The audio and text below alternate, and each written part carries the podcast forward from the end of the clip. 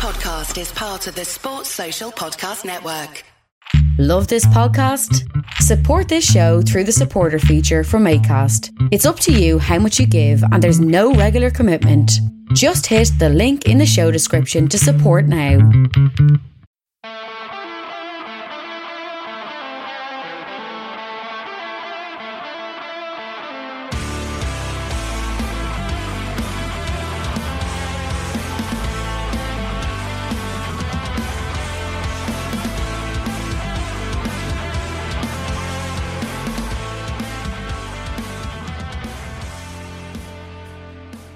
What's good, boys and girls? Welcome to the Two Footed Podcast.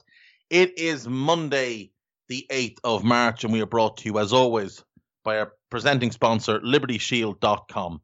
Liberty Shield is a VPN provider, it's a virtual privacy network. It allows you to go online, change your location, protect your data. LibertyShield.com, hardware and software packages available. Use the code EPLVPN to get 20% off at checkout. Again, that's LibertyShield.com com. We're also brought to you by Home of Hopcroft, giftware and homeware company located in Scotland but shipping worldwide. Home of Hopcroft for all your homeware needs. That's homeofhopcroft.co.uk. And of course, we are brought to you by EPLindex.com. Do check out the work there written work, podcasts. You've got Sheiky's Scottish football show. You've got A Tad Predictable with Tadiwa. Kevin DeVries and the boys on the EPL roundtable, and lots of good written content from people like Jake Jackman as well. Right, um, another weekend, another Liverpool defeat. It's it's great. It's joyful. Uh, if you didn't laugh, you would absolutely cry. We'll get to that game. There were eight at the weekend, so we'll start with the very first one, which was Burnley one, Arsenal one at Turf Moor. A hard fought draw uh, is the best way to put this. Burnley were, I mean, they were Burnley. They did all the Burnley things. They tried to take advantage of, you know, Chris Wood's height and Vydra's pace. And in truth, they were quite lucky. In truth, they were quite lucky to get anything out of this game. Arsenal went 1 0 up on six minutes. Uh, Willian played in Aubameyang, who did a couple of step overs and hit a low shot that Nick Pope got a full hand to and probably should have kept out of the bottom corner. After that, Arsenal looked the better team. They played the better football. People like Tomas, Saka, Odegaard all combined well.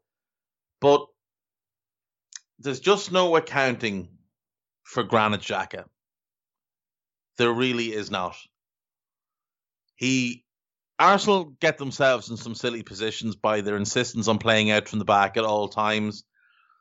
Xhaka dropped in to help out, picked the ball up inside his own box, turned, and for whatever reason, attempted to play a right footed pass around Chris Wood and just basically hit Chris Wood with the ball.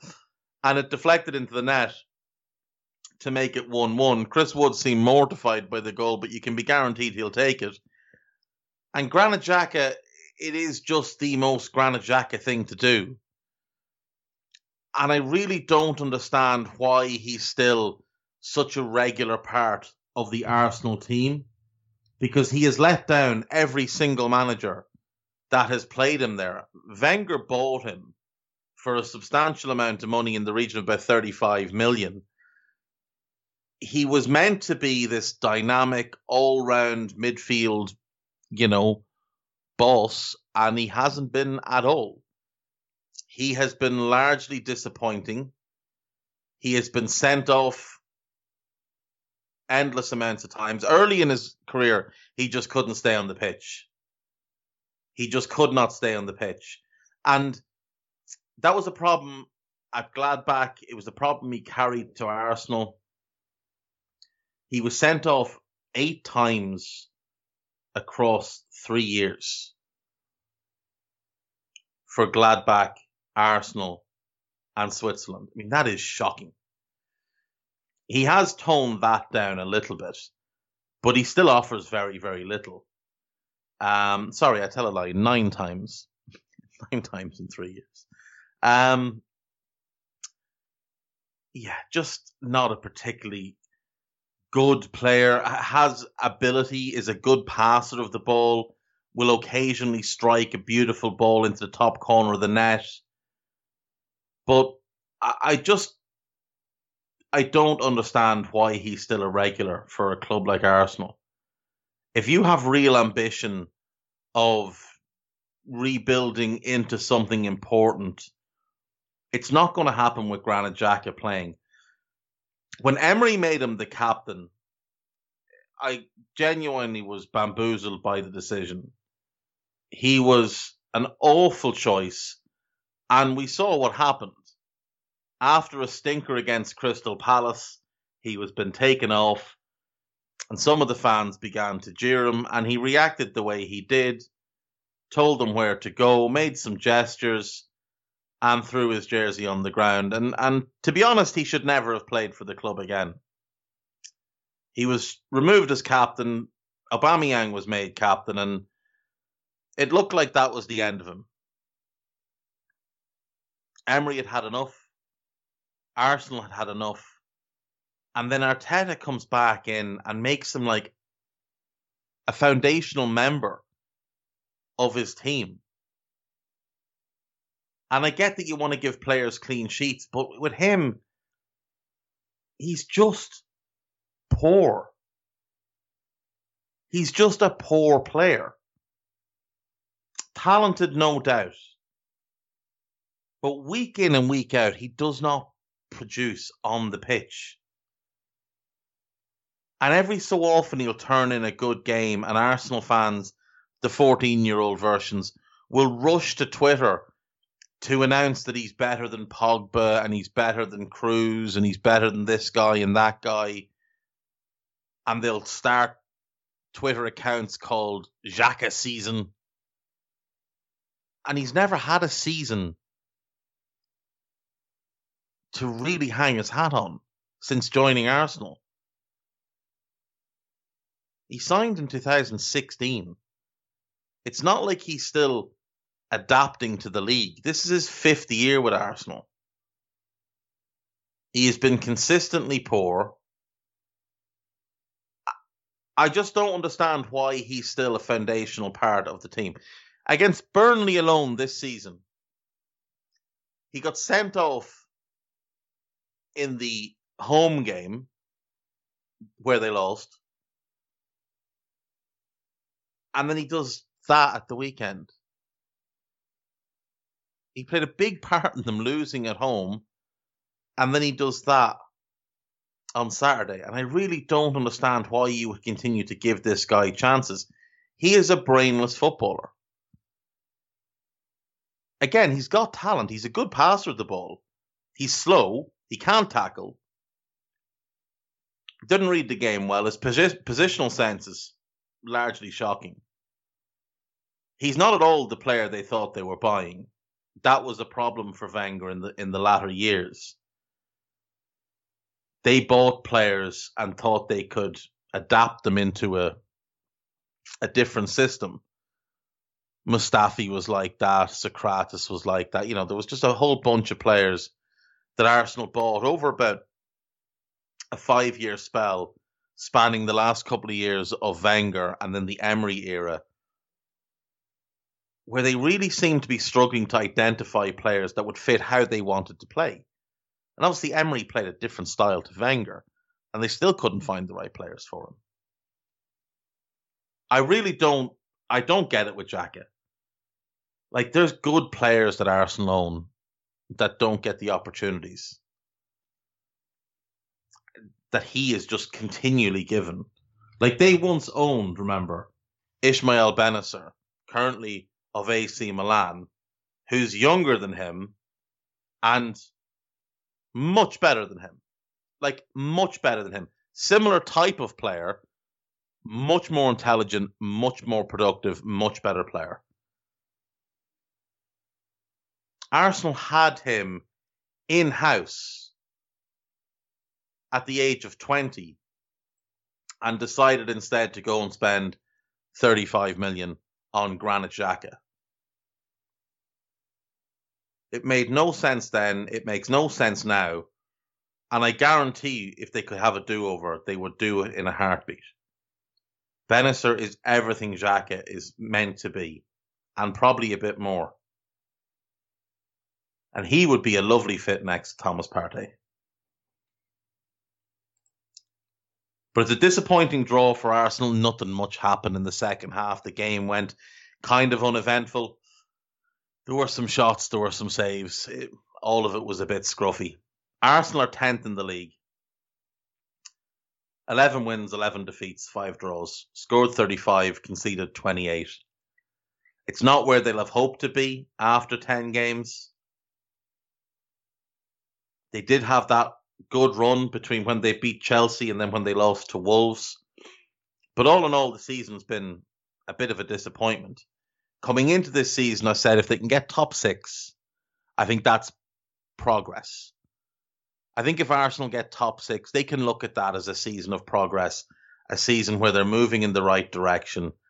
But 10th is not it.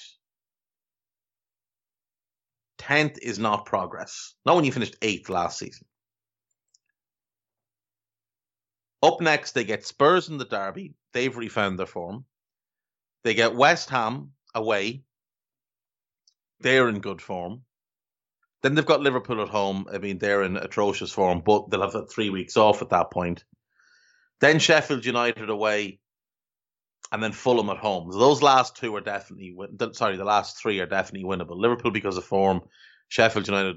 I mean, everybody should beat them this season, and Fulham at home. Arsenal should be winning that game. Um, but the next two are really tough. Really, really tough games. They're out of the FA Cup. They're out of the League Cup. They're still going strong in the Europa League. They're in the round of 16. They've got Olympiacos. Uh, first leg is Thursday. They'll expect to go through, no doubt. But, I mean, bar winning it, that won't make up for the league form. Unless they win that competition, it won't make up for the league form, and this will have been a stagnated season or potentially a step backwards, which is not what Arteta wants in his first season. He hasn't been helped by some of the decisions that have been made. I know Willian was credited with an assist. He played a ball to Aubameyang 25 yards from goal. Aubameyang did all the work for the goal. Um, signing Willian was a mistake. Extending Aubameyang may well have been a mistake. He's found some form of late, but he hasn't really had the best of seasons. 14 goals in all competitions, but only nine in the league and one of those 14 was in the Community Shield. So I mean that's a that's a preseason friendly. Um, they would have hoped for more when they handed out that big contract. Gabriel seems to have lost his way a little bit. He's had some injury problems. Tomas has had injury problems. Runner Alex Runarsson was a disaster as predicted. Pablo Mari has looked solid. Cedric is what he is. He's a, he's a solid backup right back. But Arsenal have they've not improved from last season, and you know when you look at Emi Martinez and the form he's he's displaying for Villa, you do have to wonder did they keep the wrong goalkeeper? They let Sam Greenwood go, a very promising young striker, went to went to Leeds. Um, you'd have to ask questions over some of the decisions that were made regarding loaning players out. Guendouzi and Lucas Torreira are both better players than Xhaka. William Saliba should be playing for Arsenal. Why are those three young players who should be part of your future, who should be part of what you're building, why are they out on loan? Mavropanos the same. I, you know, I, I'm not sure how good he is. I haven't seen enough, but can he really be worse than some of the lads you kept around? I don't think he could. I genuinely don't think he could. Maitland Niles gone on loan as well in January. Joe Willock gone on loan. You couldn't give these lads some minutes over Granit Xhaka, over Cedric. I don't understand what Arsenal are doing. They're kind of stuck halfway between rebuilding and not rebuilding. And the biggest disappointment of that is they've got so many immense young ta- young talents on their books that a rebuild shouldn't be a massive thing for them. It should have been quite an easy transition to move out the old and move on with the new. For Burnley, this is a good point. They'll be very, very pleased with it. They're 15th in the league. They're four points clear of Fulham. They should be okay. It's four draws in the last five for them. No wins in five is a little bit concerning, but they'll take every point they can get. Up next, they've got Everton away. Then they have their break. Then it's Southampton away, Newcastle at home, Manchester United away, and Wolves away. So it's a, it is a difficult five game run. Two games, Southampton and Newcastle, against teams that are in dreadful form and competing with them to stay up in the Premier League. Everton, United, and Wolves will all expect to beat Burnley. Burnley will make it difficult on all of them, but you know, I wouldn't expect them to take many points from those games. Southampton and Newcastle are the games they have to be targeting to take points from. They need to win one of them. They need to win one of them and get a point in the other. If they can pick up a point from the other three, five points from five games will keep them moseying along and towards safety. Um, you had to predict a step back from the for them this season. Top half finish last season, but then no money spent uh, keeping them in the Premier League at all will be a fantastic job by Sean Dyche this season, and the new owners are going to have to step up in the summer. The the buyout doesn't seem all that promising. Um, the different reports that you read about how they've leveraged it and how they've loaded debt onto the club, it doesn't really strike confidence in these new owners. But they're going to have to back Sean Dyche because if they don't, I don't think he starts next season with Burnley. Unless they're guaranteeing him funds for the summer, I don't think he starts the season there. He'll have offers to go a bunch of different places. Second game of the weekend took place in in Sheffield. It was Sheffield United nil, Southampton two. A good win for Southampton, a much needed win for the Saints. They went one 0 up through James Ward Prowse penalty, and then Che Adams made it two 0 with a goal of the season contender. They did lose Danny Ward to or Danny Ward, Danny Ings to injury, which is a bit of a concern the Blades had started quite brightly and looked like they might cause some trouble in this game. Fraser Forster started in goal for Southampton and looked like he could be busy early on, but it all kind of fizzled out. They had eight shots, only two of them on target. That was all they could show for their 51% possession, whereas Southampton managed 15 shots, seven on target, kept Aaron Ramsdale honest, and deserved their win. Really, really deserved their win. Southampton badly, badly needed this victory after their run of just depressing form from when they beat Liverpool to then take one point from nine games in the Premier League. It unacceptable run of form, including obviously that 9 0 whooping at Old Trafford. But this was a much, much needed win. This was a, a, a game where you felt like if they lost, maybe they'd be in a bit of free fall. Um, but they get the win. It stabilizes things ever so slightly for them. Up next, they've got Manchester City away, Bright, a cup game against Bournemouth, Burnley at home, West Brom away, Crystal Palace at home. That is a favourable five game Premier League run. Forget the City game, throw that one out. Focus on the next four. Brighton at home, it's a game you can win. Burnley at home, a game you can win. Sheffield United, Sheffield, I'm sorry, West Brom away, a game you should win. Crystal Palace at home is a game you can win. Now, if Danny Ings is ruled out for, you know, a prolonged period of time, it does become a little bit more difficult. But they do still have guys that can score goals in Che Adams, in Minamino. Armstrong is capable. Djenepo is capable. Nathan Redmond will be back. He's capable of scoring a goal. They don't need them to score in every game, but if one of them can pick up the slack in each game, they can get through this and win some of these football matches. Because unfortunately for them now, their season's going to be defined by what we've just seen that horrendous run of form and that 9 0 beating at Old Trafford. And that shouldn't define their season because they were really good up until that point. They'd done so well, they turned things around brilliantly after the horror show of starting last season the way they did and getting walloped by Leicester. They turned things around for 12 months. They were a good team. For three months, they weren't.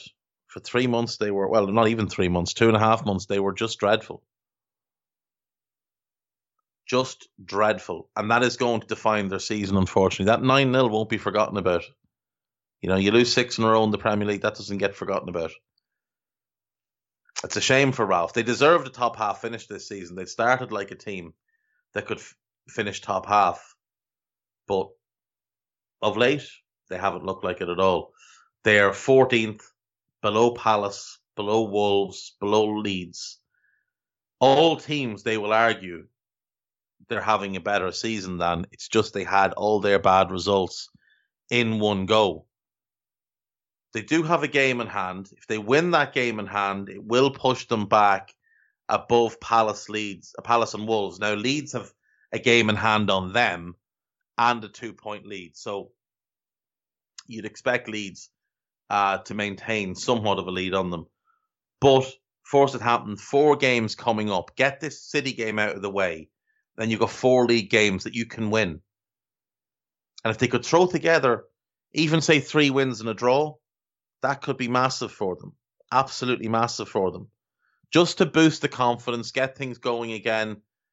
It's what they need. They really need a bit of momentum back, a bit of wind in their own sails.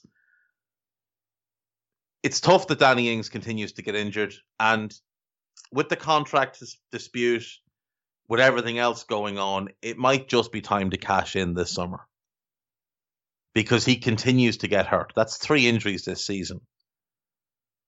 And if you can sell him for, I don't know, what, like 35 million? If you can find a buyer for him, and I think there will be buyers for him. In fact, I know there'll be buyers for him. There's Premier League clubs that would love to have Danny Ings because he's a very good, a very good player for anybody outside the top six. If you can find a buyer for Danny Ings, it might just be worth moving off him, trying to get in two players who can put the ball in the back of the net. Like, even move off him and just bring in an Ivan Toney if Brentford don't come up. Just a straight swap. At least Toney's durable. For Sheffield United, um, it is it is it's over. I mean, they're 12 points behind Fulham.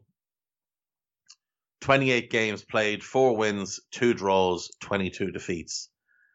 Um, they have at least avoided being the worst team in Premier League history. Uh, next task is to uh, avoid being the second worst team in Premier League history, and then the third task I think would be to try and overhaul West Brom and not finish bottom. Um, but I mean, none of that looks looks likely. Um, well, no, they, they will. They'll pass Sunderland's total unless they just go on a disastrous run. But they do have a difficult run of games coming up. Next, they've got Leicester away, then a cup set, a cup quarter final against Chelsea, Leeds away, Arsenal at home, Wolves away, and Brighton at home. That is a difficult run. It's hard to see where points come from. Brighton at home, Arsenal are so inconsistent, you just don't know. But they're the games they're going to have to target to win or get a point from. Because other than that, I mean, it, it's a difficult run. Their last five are Spurs, Palace, Everton, Toon away, and Burnley at home. If they were close, you would say you'd maybe give them a chance because three of those last four look like you could potentially win them Palace, Newcastle, and Burnley, but they're not close. I mean, they're, they're not close at all. So, unfortunately, the nails are in the coffin. The coffin is in the ground. It's time to start throwing the dirt in on top of them uh, Sheffield United. Welcome to the Championship 21 22 season. Um, moving on, Aston Villa nil, Wolves nil. Don't want to spend much time on this game because it was very, very dour. Romain Saïss missed the biggest chance you're going to see all season. Uh, Conor Coady hit the post, the ball bounced across to him about a yard out, and he managed to clear it over the top of the net. Emi Martinez made a couple of good saves. Um, that's about all. Rui Patrício made one good save. Villa hit the woodwork a couple of times. But all in all, it was a fairly dank, dour affair, and, and the less we talk about it, the better. Both teams are secure in mid table. Villa are ninth, do have two games in hand on Liverpool, who are eighth. Uh, Wolves are 12th on 35 points, five behind Villa. Up next for Villa, they've got Newcastle away, then Tottenham at home. That's one of their games in hand. Then Fulham at home then Liverpool away, and then Man City at home. It's not the easiest run of games. It's also not the toughest run of games, bar that City one. Uh, Spurs, they're, they're inconsistent. You don't know what they'll get with them. Newcastle are poor. Fulham, they should beat at home, but Fulham are in good form. Liverpool currently trash. And, you know, City are City. So, you know, by that stage, the league might be over. Um, for Wolves, up next, Liverpool at home. That's a win. West Ham at home. Fulham away. Sheffield went uh, Sheffield United at home, and Burnley at home. It's it's a favourable run when you get four of your five games at home, and your away game is Fulham, who again they're good form. They're not a good team. They're in the bottom three for a reason at this point in the season. They would be mid-table, but obviously they had that disastrous start. Um, it's actually not a bad run in at all. Their last three are tough, but even after the next five, it's West Brom and Brighton. So Wolves have seven games coming up where they can pick up some points and maybe claw their way back into the top half where they'll feel they should have been. A disappointing season for Wolves. I've been saying it for for weeks and weeks and months and months. I do think maybe we're seeing the last season of Nuno. Um, I could be wrong. They might decide to double down on him. You just wouldn't know what Wolves. They're they're a strangely run club who are obviously morphing into the Portuguese national team, but refusing to do anything about the fact that their centre backs uh, are all championship level players and should not be playing for a team with you know top four ambition, which is what Wolves have. Their whole mandate is that they want to be in the Champions League and yet they've got defenders who wouldn't look out of place in a mid-table championship game. Genuine truth, genuine truth, but they wouldn't look out of place. Uh, if Villa get top half, they'll be thrilled, absolutely thrilled. Almost went down. Top half. It's a great turnaround. It's the exact opposite of Sheffield United. Um, last game of Saturday, Brighton won Leicester 2. Leicester with a good comeback to win a game that they should have been dead and buried in. Uh, Adam Lallana made his first worthwhile contribution on a football field in a couple of years to put Brighton 1 0 up. Um, and had a couple of other good chances after that. Missed one really good chance um, that Kasper Schmeichel was never going to get close to. Uh, hit another one directly at Kasper Schmeichel and well, well, well positioned. Uh, Iheanacho with a lovely finish to make it one all in the 62nd minute. Youri Tielemans' pass is a contender for pass the season, and Iheanacho's finish was lovely and cheeky. I think the goal he got last weekend has definitely helped his confidence. And Leicester won it in the 87th minute when Sanchez came for a cross to say he flapped that it would be an improvement on what he did. He basically waved at it as it sailed past him. Um, and Amartey couldn't believe his luck as it dropped to him and he tapped into an empty net. Brighton, again, the masters of their own downfall. Just, I, I, I thought Potter had a particularly bad game in this one. I thought his substitutions were strange. He moved away from the, the back three to play a back four he gave up possession. Brighton seemed quite happy for Leicester to have the ball, uh, which was unusual. And again, his substitutions were just poor. I don't know what Davy Pröpper has done, I don't know what Andi Zeqiri has done wrong or whether he just doesn't train well. But Davy Pröpper should be starting for Brighton. You will never ever convince me that Adam Lallana or Pascal Gross offers more on a football field than Davy Pröpper. And when they needed a goal, Andi Zeqiri sitting there. He's barely had a run all season. Percy Tau was brought back from a loan spell.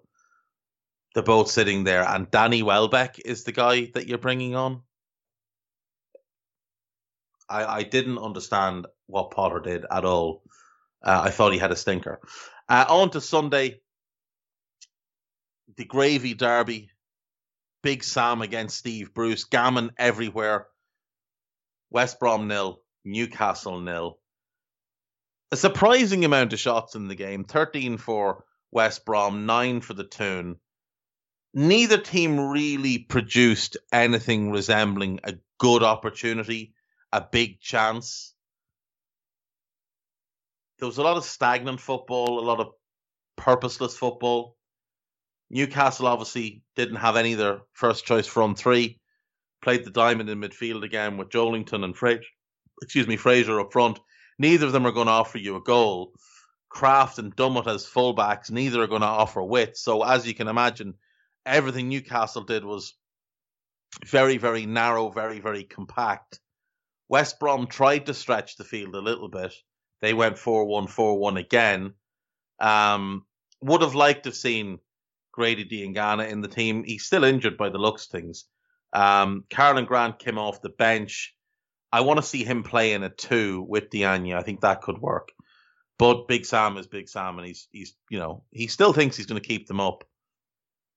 Doesn't look likely. Let's just say it doesn't look likely. West Brom are currently 19th. They're eight points behind Fulham. It does not look likely that they will stay up. Their form has improved, and credit to Sam.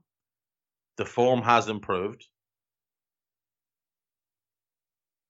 but hasn't improved enough. The draw with United, draw with Burnley, beat Brighton, lost to Everton, drew with uh, with Newcastle. Three draws and a win in the last five. That that is a massive improvement. And had they been doing that in the five games previous and the previous five to that, maybe they'd have a chance. But they haven't. They have been up until these last five games dreadful under Big Sam, and they will rightly go down. Um, up next for them it's Crystal Palace away. So Big Sam against the Hodge, who'd like to bet on a nil nil. Then it's Chelsea away. Then Southampton at home. Then Leicester away. And then Villa away. Then they follow that up with the derby against Wolves, where Wolves owe them. Then it's Arsenal, then Liverpool. It's not a good run of games them. Then West Brom needs to end the season. Goodbye. Thanks for coming. Thanks for playing. Enjoy the championship. Um, we'll probably see you again in 22 23. I'll be interested to see. With the big question with West Brom is can they hold on to those players? I think Karlan Grant will go down with them. Diangana should go down as well. He'll be okay. Matheus Pereira, I don't know. I think in a normal season they'd probably lose him, but in the chat, in the, the current climate with the pandemic, etc., maybe they have the opportunity to keep hold of him.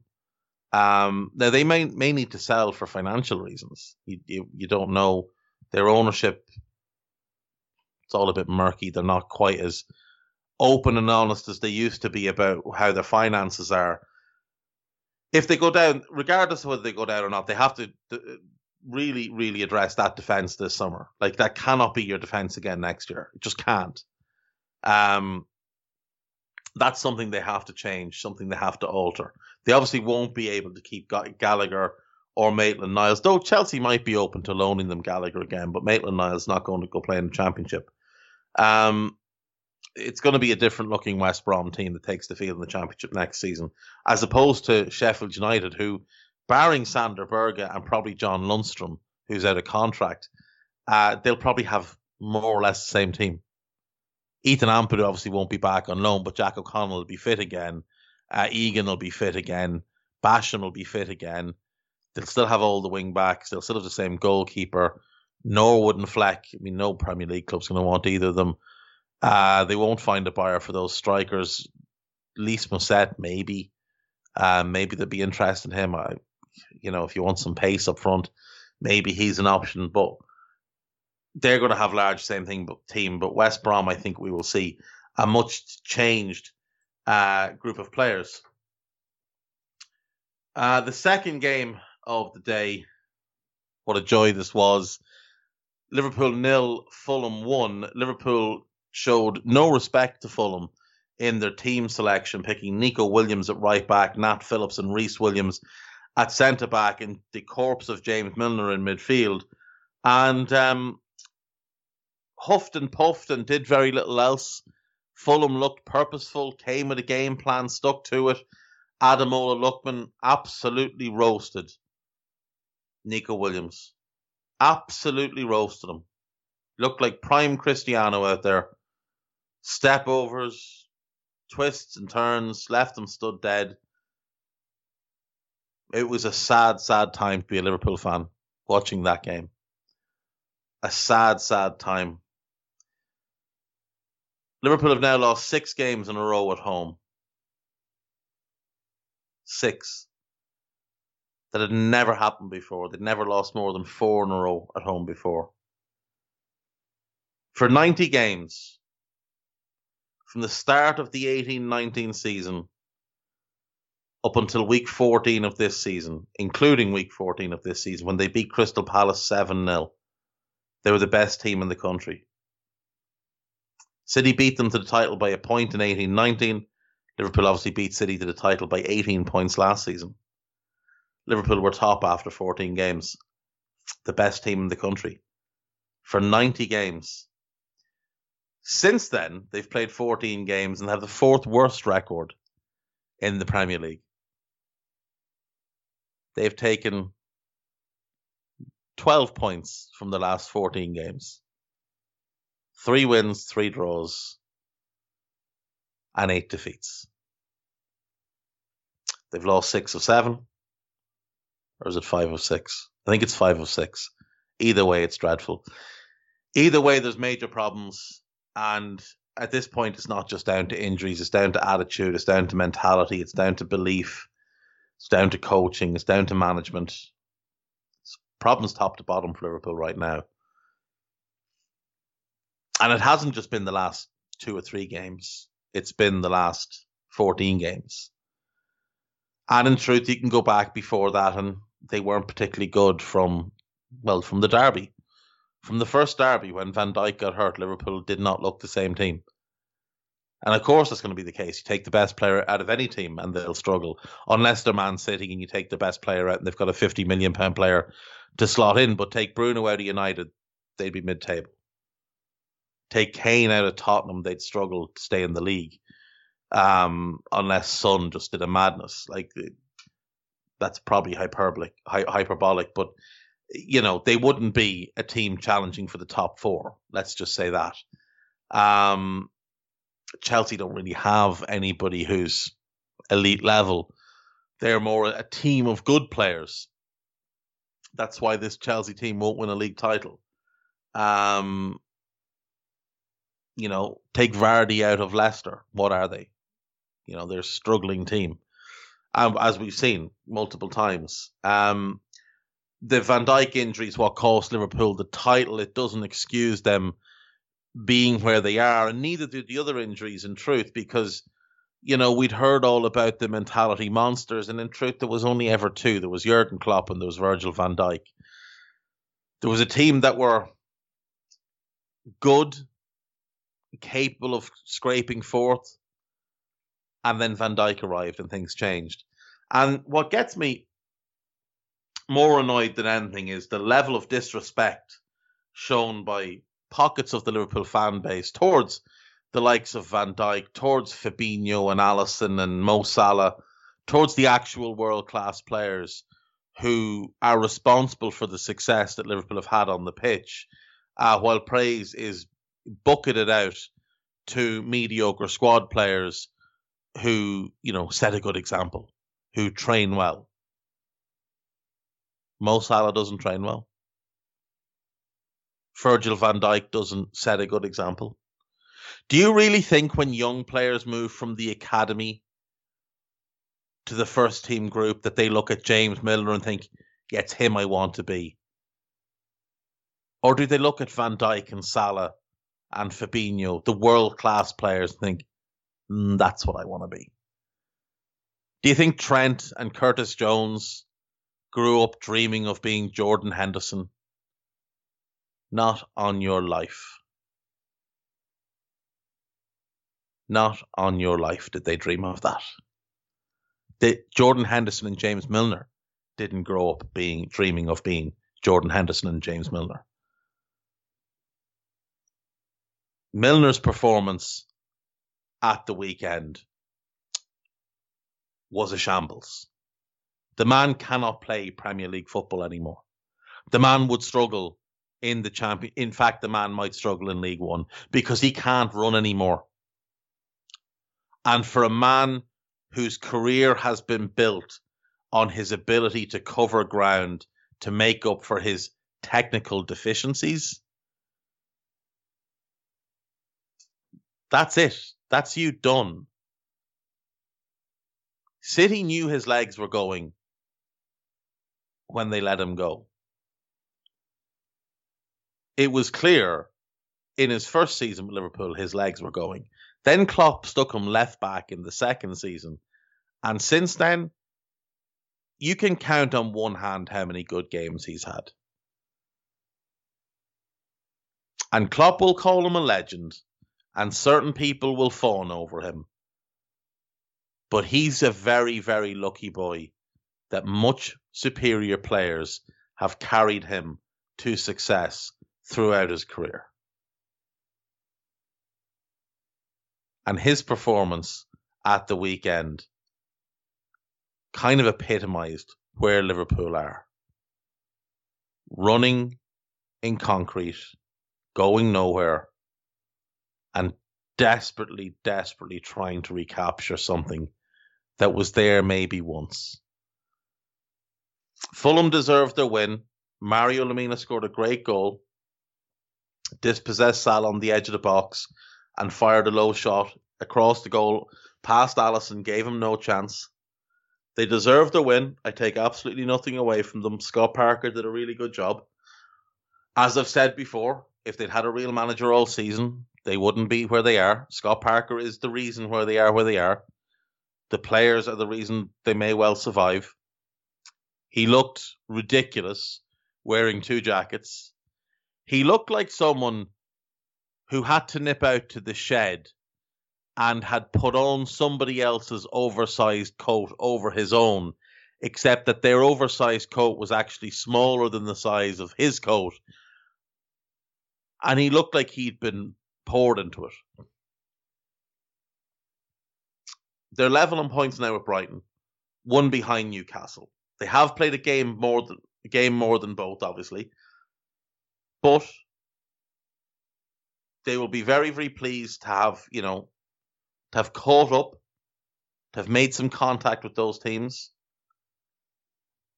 Next up for Fulham, Man City at home, Leeds at home, Villa away, Wolves at home, and Arsenal away. Then Chelsea away. That's a tough six games. Now, Leeds don't travel well to London. Villa and Wolves are inconsistent as are Arsenal. There's no obvious points there for them, but they're good enough. They've got the players to match most of those teams. I think the Fulham squad is comfortably a top or um, a mid-table squad. So Leeds, Villa, Wolves, Arsenal, all mid-table teams, all opportunities for Fulham to take something. City and Chelsea will be very difficult. They end the season Burnley at home, Southampton away, United away, Newcastle at home. They just need to give themselves a chance on that last day. Make it so that it's you against Newcastle. Newcastle are doing their bit, but just give yourself a chance. Leave yourself in a position where if you win that game, you stay up. That's that's your worst case scenario. If you win that game, you stay up. Ideally, you're safe before it, but worst case scenario, make sure you have a chance to go into that game and stay up.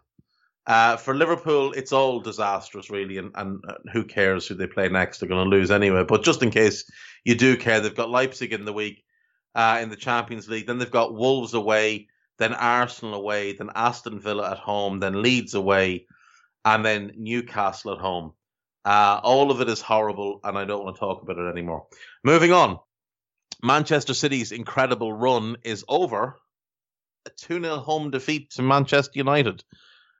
I genuinely did not see that coming. I didn't see the United performance coming.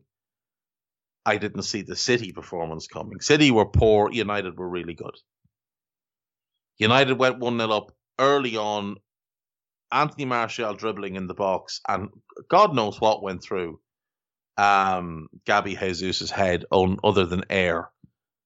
Why he makes that stupid attempt at a challenge or whatever it is he's trying to do, I don't know. But why he does it, only he can answer. Gives away a penalty. Bruno Fernandes steps up. Ederson gets a good hand on it.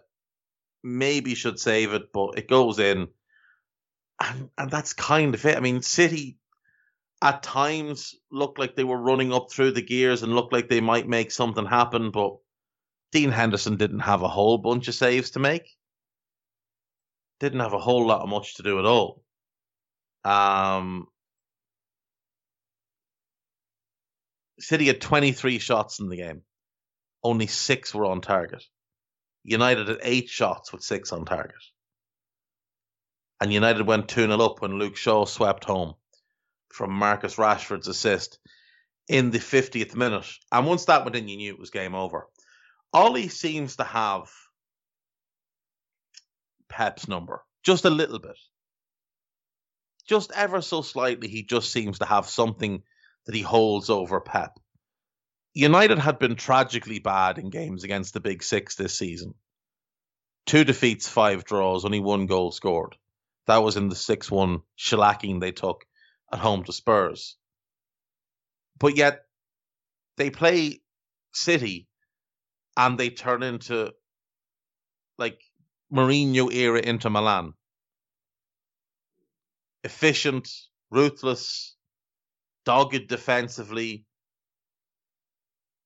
Just, I, I don't understand it. I genuinely think that's the best I've seen United play this season. It's the best Anthony Martial has looked.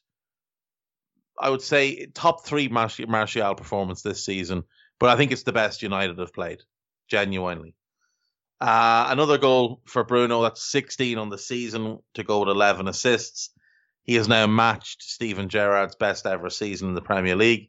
Uh, only Lampard's 22 and 16 ahead of him. That's going to be tough to catch, but you know, you can dismiss it all you want as penalties and stat padding. The numbers are the numbers. He's having a historically great season. And, you know, United are second in the league because of him. Um, they stay second in the league, 54 points, get themselves a win to get back on track. They needed that win after the Leicester win just to stay in second.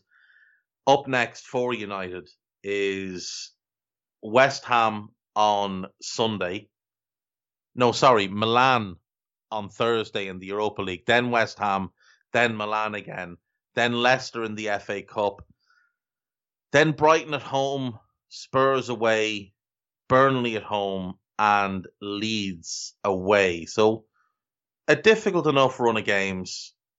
West Ham and Spurs being the the most difficult of them, but Brighton won't be easy. Burnley at home will be a pain. And Leeds away will be tough because Leeds will run and run and run. Now, United walloped them earlier in the season and should be confident of doing the same again. Um, but Bielsa won't have forgotten what happened and he'll want revenge. So imagine there's going to be quite a lot of murder ball. Uh, over the next couple of weeks at the Leeds training ground, those players will be uh, driven to beat Manchester United. Driven to beat them. Um, for City, yeah, the run ends, but I mean the title's not in doubt. They're still eleven points clear, uh, with ten games to go. They've got Southampton on Wednesday. Then they've got Fulham. Then Gladbach in the Champions League second leg. Then they've got Everton in the FA Cup. Then Leicester away. Then Leeds at home. And then Aston Villa away. So it's not the easiest run of games, but the next two they'll fancy themselves to win, and that will probably put a ribbon on it. They'll have the title wrapped up fairly fairly shortish. I think their last five games aren't easy, but they are favourable. Palace, Chelsea, Newcastle, Brighton, Everton. Some teams that will be scrapping against relegation. Two good teams in Chelsea and Everton who are competing for top four, but I think they should have the title wrapped up by Palace on the 1st of May at the latest. Um, and then final game of the weekend. Tottenham 4, Crystal Palace 1. And apparently we're all now expected to believe that Gareth Bale is back and he's world class and anybody was foolish to ever doubt it because he scored a couple of tap-ins. Um, Spurs were brilliant. Let's let's start with that. Spurs were were absolutely brilliant. Uh, Mourinho made a couple of changes to the team that played in midweek. Hoy, Hoy, um, sorry, Ndombele and Alli dropped to the bench for Winks and Lucas, but Bale stayed on the right, Son on the left, and Kane through the middle, and it worked really really well. Um, Lucas made Lucas Moura made the first goal, winning the ball back high up the field, played it to Kane. He slid it across for Gareth Bale to tap in. Um, Lucas Moura, I thought, was really good in this game. The other three will all grab the headlines because Kane scored two and had two assists. Bale scored two. Son had an assist. But Moura's running and effort and pressing and ball winning were all really, really important to them creating a lot of turnovers against the Palace team that at times looked like they could cause one or two problems. Uh, Christian Benteke did make it one all on the stroke of half time with a really good header, it must be said. Uh, he's given Toby Alderweireld problems most of his career. It's just funny. He obviously knows him from the Belgian national team. So maybe he just knows what his weak points are, but it's the one game you can always bank, bank on Benteke to turn up and play well in. Um, Bale made it 2 0 just after the break. Uh, a Harry Kane header across the box set him up. Kane made it three with a brilliant, brilliant goal. Bale played it to Doherty. Doherty laid it back. Kane swept onto it about 20 yards out on the angle at the corner of the box and just kind of bent and dipped it into the far top corner. It was a brilliant, brilliant strike. And then he made it 4 0. Uh, Son set him up uh, for a, again a, a tap in goal. But this was Spurs playing really good football. Reguilon was excellent. Thought Doherty had one of his better games of the season. The centre back pairing, uh, Toby got a bit of a, a doing off Benteke, but him and Davinson held their own.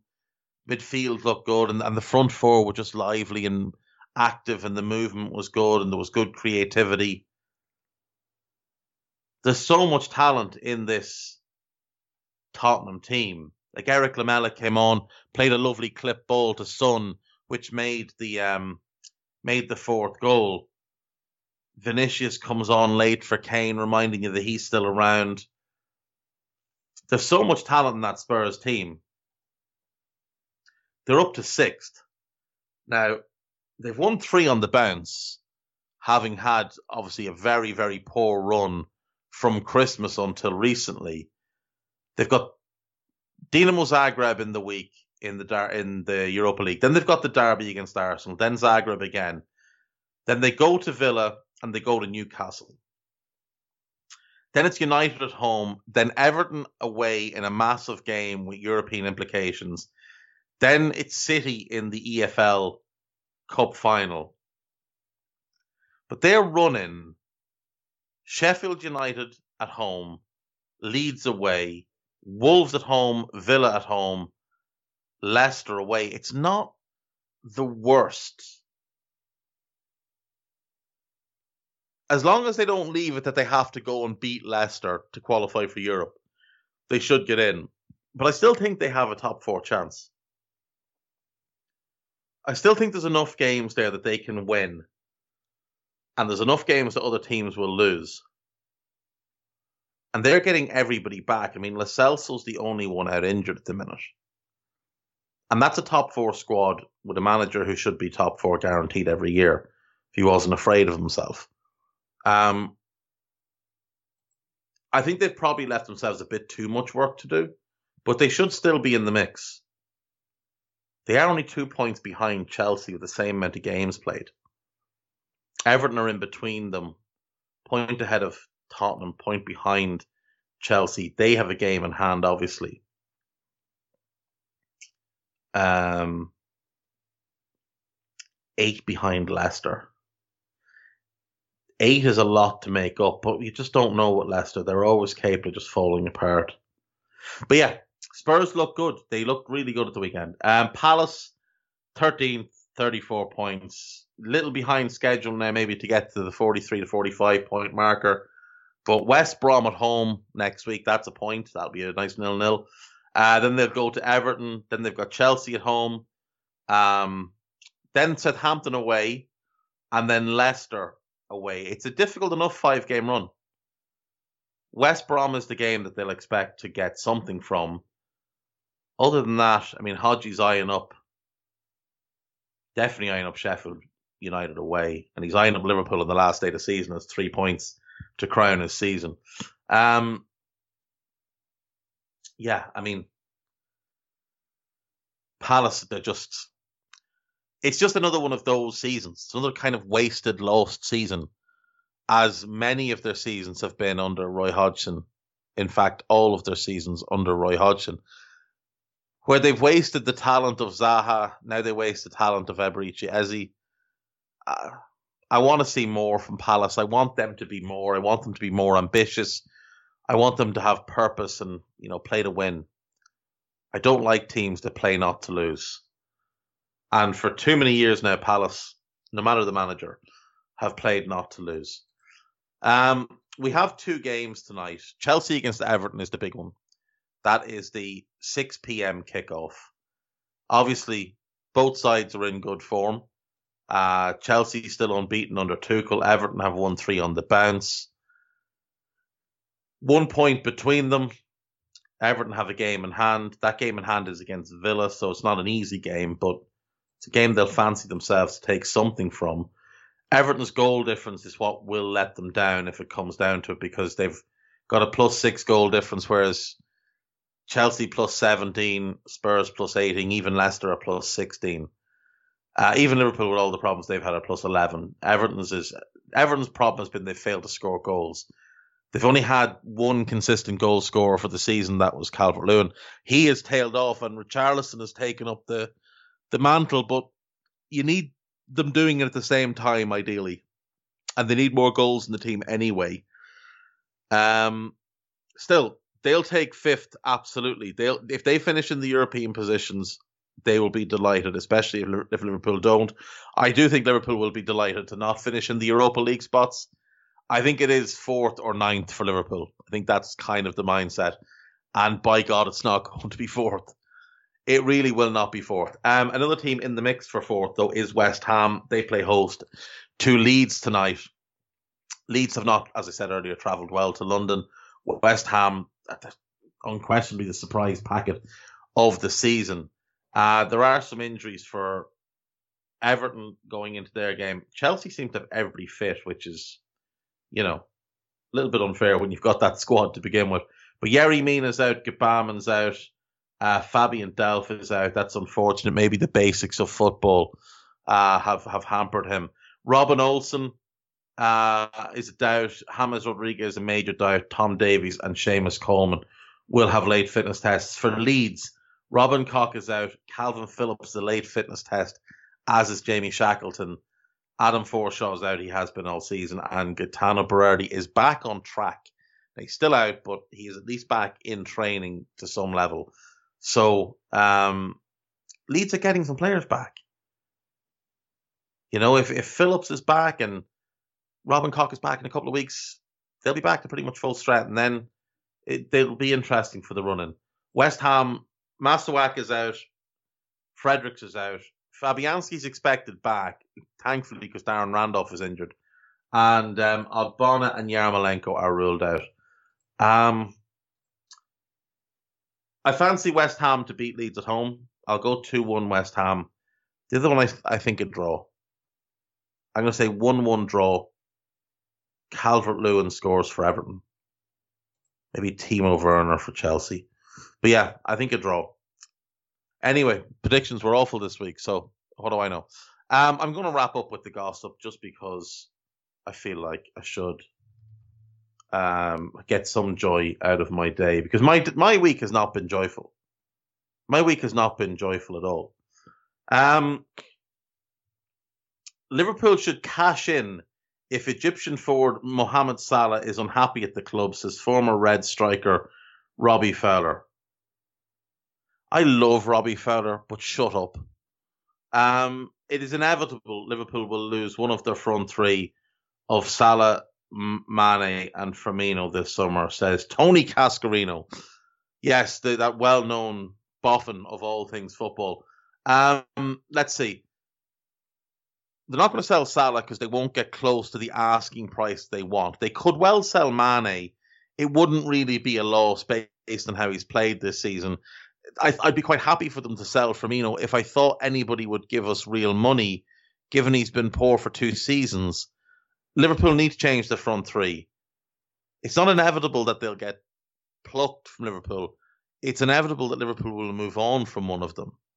Um, but of course, you know, Tony Cascarino's trying to get himself a little soundbite, a little soundbite on Talksport, because you know what else does he have going from at this point?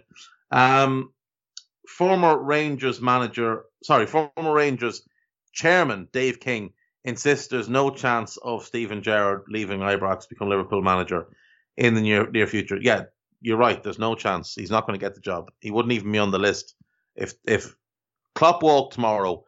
Gerrard's not in the conversation. He's just not in the conversation. Not at this point. Chelsea are planning to offer Denmark defender Andreas Christensen a new contract. Turn it down and leave because this is another false dawn. You've had 17 of them since you went there, where they get you in the team, play you a few games, give you a new deal, and then you end up binned off again because you have one bad game. Say no to a new contract and move on. Uh, Wolves, Southampton, Crystal Palace, West Ham, and Aston Villa have scouted Burnley's English midfielder Josh Brownhill in recent months. Really? I mean, I, I, I don't find it surprising, but because he's a good player, but he doesn't fit how Wolves play. He'd be a good fit at Southampton, but I mean, he's not getting James Ward Prowse's position in the team, and he couldn't play with Ward, Prowse. Palace would be a sideways move. He's not getting in the West Ham team. They've got Soucek and Rice and he's not a good replacement for either if either moved on. He would be a good fit at Villa, but no, I just don't think they have been. I think that's something someone's made up. I think that's probably his agent looking for a new contract because he's still on a lower contract from when he moved 18 months ago or coming up on 18 months ago from the championship. I reckon that's his agent fishing for a new deal.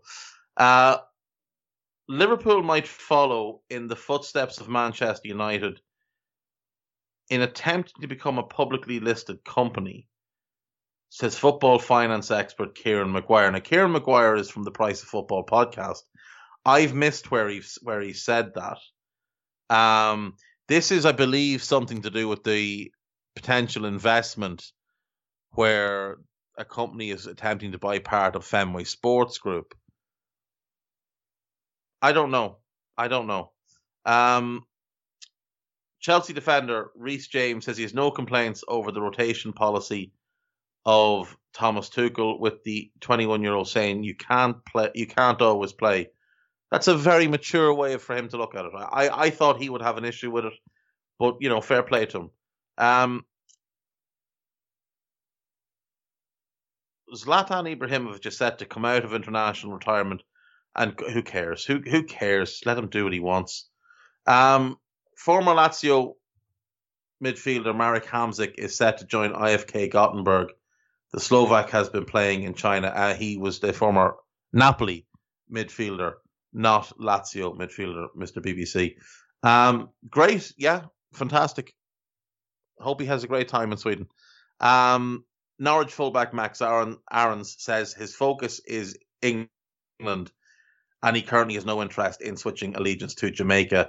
I, I can understand it, I can, but you know he's not going to get in the England team. He's as as good as he is, I do really like him. He's not going to get in the England team because he's never going to be as good as Trent, and they already have you know fifty six other options: Lamptey, James, uh, Wan Bissaka. Though it looks like he might be choosing to go a different direction. Um, James Justin is another one. Like they've they've got so many great right backs. Um, West Ham are set to push ahead with tying David Moyes to a new long term contract amid concerns that other clubs are taking an interest. I don't know what other clubs would have an interest, but he has had a great season and does deserve a new contract. So fair play. Former Barcelona midfielder Xavi won his first league match as a coach, guiding Al Sadd. Oh, first league title as a coach. Sorry, guiding Al Sadd to the QNB Stars League trophy in Qatar. Yeah, congrats. Delighted for him. Um, he will, of course, manage Barcelona one day, and there'll be lot, lots of hyperbole one way or another, depending on how he does. And French coach Didier Deschamps said it would be wrong to question Antoine Griezmann's place in the national team. I don't understand why it would be wrong. Like but Deschamps plays favourites all the time. He has the group of players that he will work with, and that's pretty much it. It's why Moussa Sissoko has a World Cup winners medal, despite not being very good at football. Um, yeah, that's it. That's the gossip for today. Thank you very much. Goodbye. Take care.